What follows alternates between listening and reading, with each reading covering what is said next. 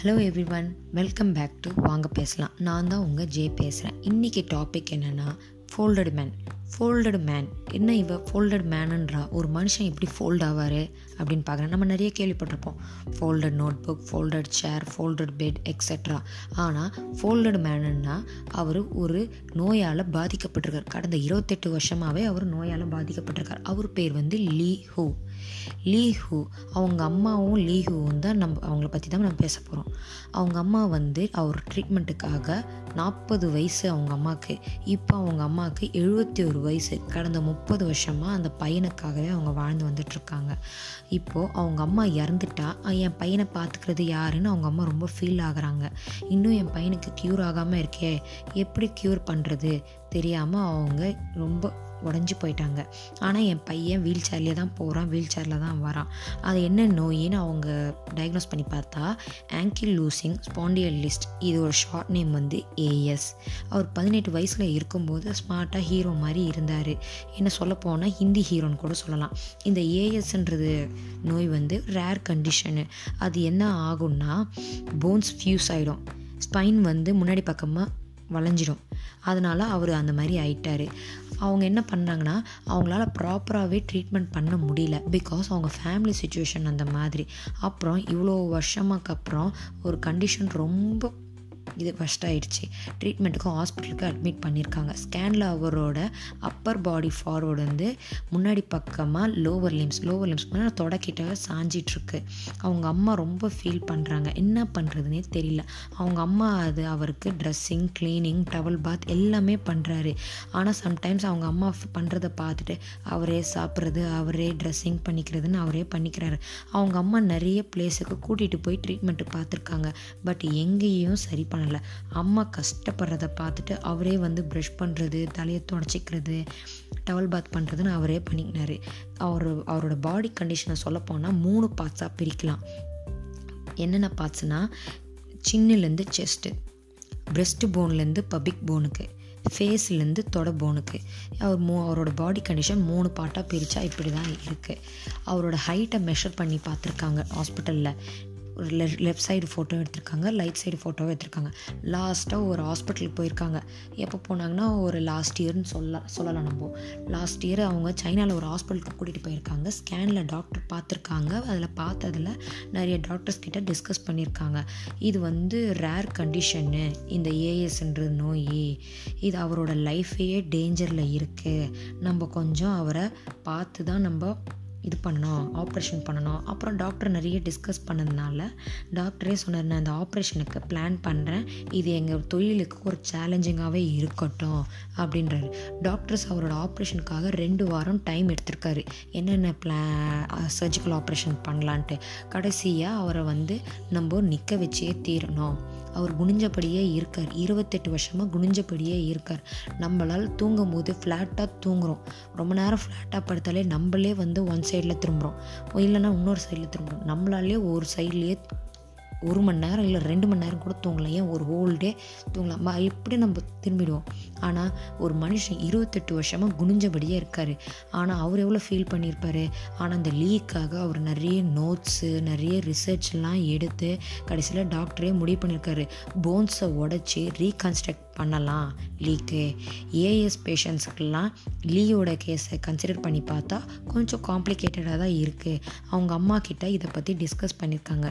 லீயோட ஆப்ரேஷனுக்கு கொஞ்சம் ரிஸ்க்கு தான், ஆனால் அவர் இந்த ஆப்ரேஷனில் மேபி அவர் வந்து சக்ஸஸும் உயிரோடும் இருக்கலாம், இல்லைன்னா மேபி இது சாகிற நிலைமைக்கும் போகலாம்.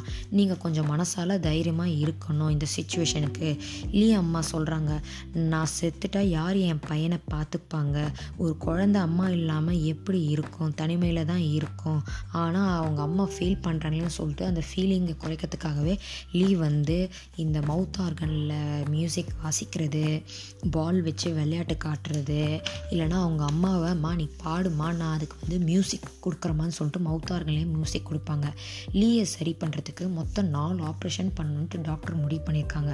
ஃபஸ்ட்டு ஆப்ரேஷன் போன்ஸை உடச்சி ரீகன்ஸ்ட்ரக்ட் பண்ணலான்ட்டு தொடையோட போன்ஸை என்ன பண்ண போகிறாங்கன்னா ஃபேஸுக்கும் தொடைக்கும் ஸ்பேஸ் விடணுன்ட்டு. எப்போவுமே அவரோட ஃபேஸ் வந்து தொடக்கிட்டே தான் இருக்கும், அதுக்கும் இதுக்கும் கொஞ்சம் கேப் விடணுன்றக்காக டாக்டர் அந்த ஆப்ரேஷன் பண்ணலான்ட்டு இருக்காங்க.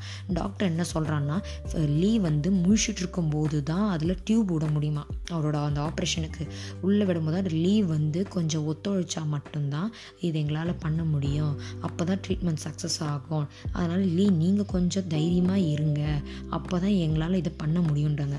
லீயும் கோப கோஆப்ரேட் பண்ண ஆப்ரேஷனுக்கு முடிவு பண்ண ஒத்துக்கிட்டாங்க. டாக்டர் சொல்கிறாரு இந்த ஆப்ரேஷனுக்கு முன்னாடியே சக்ஸஸ் ஆகும்னு நானே சொல்கிறேன், கன்ஃபார்மாக நீங்கள் ஒத்துழைச்சா மட்டும்தான் சக்ஸஸ் ஆகுனார். ஆப்ரேஷனுக்கு அப்புறம் மூணு மணி நேரம் ஆச்சு, சக்ஸஸும் ஆயாச்சு.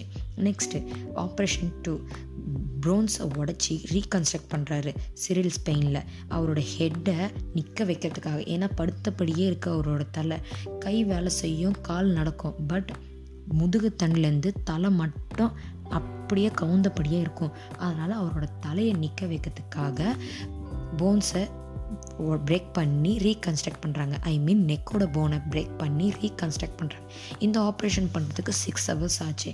டாக்டர்ஸ் கொஞ்சம் ரெஸ்ட் எடுக்கிறதுக்காக டாக்டர் வந்து கொஞ்சம் எனக்கு வேணும், ஃப்ரீ ஃப்ரீ டைம் வேணும், அப்போ தான் நெக்ஸ்ட்டு ஆப்ரேஷன் நான் எப்படி வந்து பண்ணணுன்ட்டு நான் யோசிக்கணும்னு சொல்லிட்டு அவர் கொஞ்சம் ரிலாக்ஸ் பண்ணுறாரு. அவர் டாக்டரோட ஒய்ஃபும் வந்து அதே ஹாஸ்பிட்டலில் கார்டியாலஜிஸ்ட்டாக இருக்கார். அதனால அவங்க ஒய்ஃப் கிட்ட லீயோட கேஸை டிஸ்கஸ் பண்ணுறாரு. லீ வந்து இப்போ வந்து கொஞ்சம் இந்த ரெண்டு ஆப்ரேஷன் பண்ணதுனால அவர் கொஞ்சம் டிவி பார்க்க முடியுது, எல்லார்கிட்டையும் பேச முடியுது. நெக்ஸ்ட்டு இப்போ தேர்ட் ஆப்ரேஷனு போன்ஸை பிரேக் பண்ணி ரீகன்ஸ்ட்ரக்ட் பண்ணுறாரு. என்ன ரீகன்ஸ்ட்ரக்ட் பண்ணனா லும்பார் ஸ்பைனு. அது எப்படின்னா அவரை நிற்க வைக்க போகிறாங்க, தலையை நிற்க வச்சாச்சு, தொடைக்கும் தலைக்கும் கேப் விட்டாச்சு, இப்போது அவரை வந்து நிற்க வைக்க போகிறாங்க. அதை நிற்க வைக்கிறதுக்காக நிறைய டிபார்ட்மெண்ட் டாக்டர்ஸ் தேவைப்படுறதுக்காக கொஞ்சம் டிஃபிகல்ட்டான ஆப்ரேஷனாக இருக்குது. இது பத்து மணி நேரம் ஆகி லீயை வந்து ஃப்ளாட்டாக படுக்க வச்சிட்டாங்க. ஃப்ளாட்டாக படுக்க வச்சாதான் லீ வந்து நெக்ஸ்ட்டு நடக்க வைக்கிறதுக்காக ட்ரை பண்ண முடியும்னு சொல்லிட்டு ஃப்ளாட்டாக படுக்க இந்த ஆப்ரேஷன் பண்ணி முடித்ததில் லாஸ்ட்டாக லீயை வந்து ஃப்ளாட்டாக படுக்க வச்சாங்க. லீக்கு ரொம்ப சந்தோஷம், ரொம்ப நாள் கழித்து நான் ஃப்ளாட்டாக தூங்குறேன், இப்போ தான் எனக்கு கொஞ்சம் மன நிம்மதியாக இருக்குது அப்படின்னு அவரே ஃபீல் பண்ணுறாரு. என்ன இதில் என்ன ஒரு சின்ன வருத்தம்னா மூணு ஆப்ரேஷனுக்கு அப்புறம் லீக்கு லைட்டாக ஒரு இன்ஃபெக்ஷன் ஆகிடுச்சு, ஆனால் கொஞ்ச நாள் அது சரி பண்ணிட்டாங்க. லாஸ்ட்டாக நாலாவது ஆப்ரேஷன், அது என்னென்னா லீயை நிற்க வைக்க போகிறாங்க, ஹிப்போட போன்ஸை ரீப்ளேஸ் பண்ண போகிறாங்க, அப்போ தான் நடக்க முடியும்ன்ட்டு. செவன் ஹவர்ஸ் கழிச்சு ஆப்ரேஷன் ஃபினிஷ் பண்ணதும் கொஞ்சம் கொஞ்சமாக அவரால் நிற்க வைக்க முடிஞ்சது. இந்த வயசான தாத்தாங்க ஸ்டிக்கை வச்சு நடக்க மாட்டாங்க, அதே மாதிரி ஒரு ரெண்டு கையால் இருக்கிற ஸ்டிக்கை வச்சு நடக்கிற மாதிரி இது பண்ணிட்டாங்க டாக்டர்ஸு. டாக்டர்ஸ்க்கு இது ஒரு சேலஞ்சிங்காக இருக்கட்டுமேன்ட்டு இது பண்ணாங்க. அப்புறம் கொஞ்சம் கொஞ்சமாக எக்ஸசைஸ் பண்ண ஆரம்பித்தார், உட்காந்த பொசிஷனில் இருந்தார், ரெண்டு ஹேண்ட்ஸுக்கும் இந்த டம்பிள்ஸை தூக்கி எக்ஸசைஸ் பண்ண ஆரம்பித்தார். அதுக்கப்புறம் தலையை நின்றபடியே சாப்பிட ஆரம்பித்தார். டாக்டர்ஸ்லாம் டாக்டர்ஸ்க்கெல்லாம் அவர் ரொம்ப தேங்க் பண்ணார்.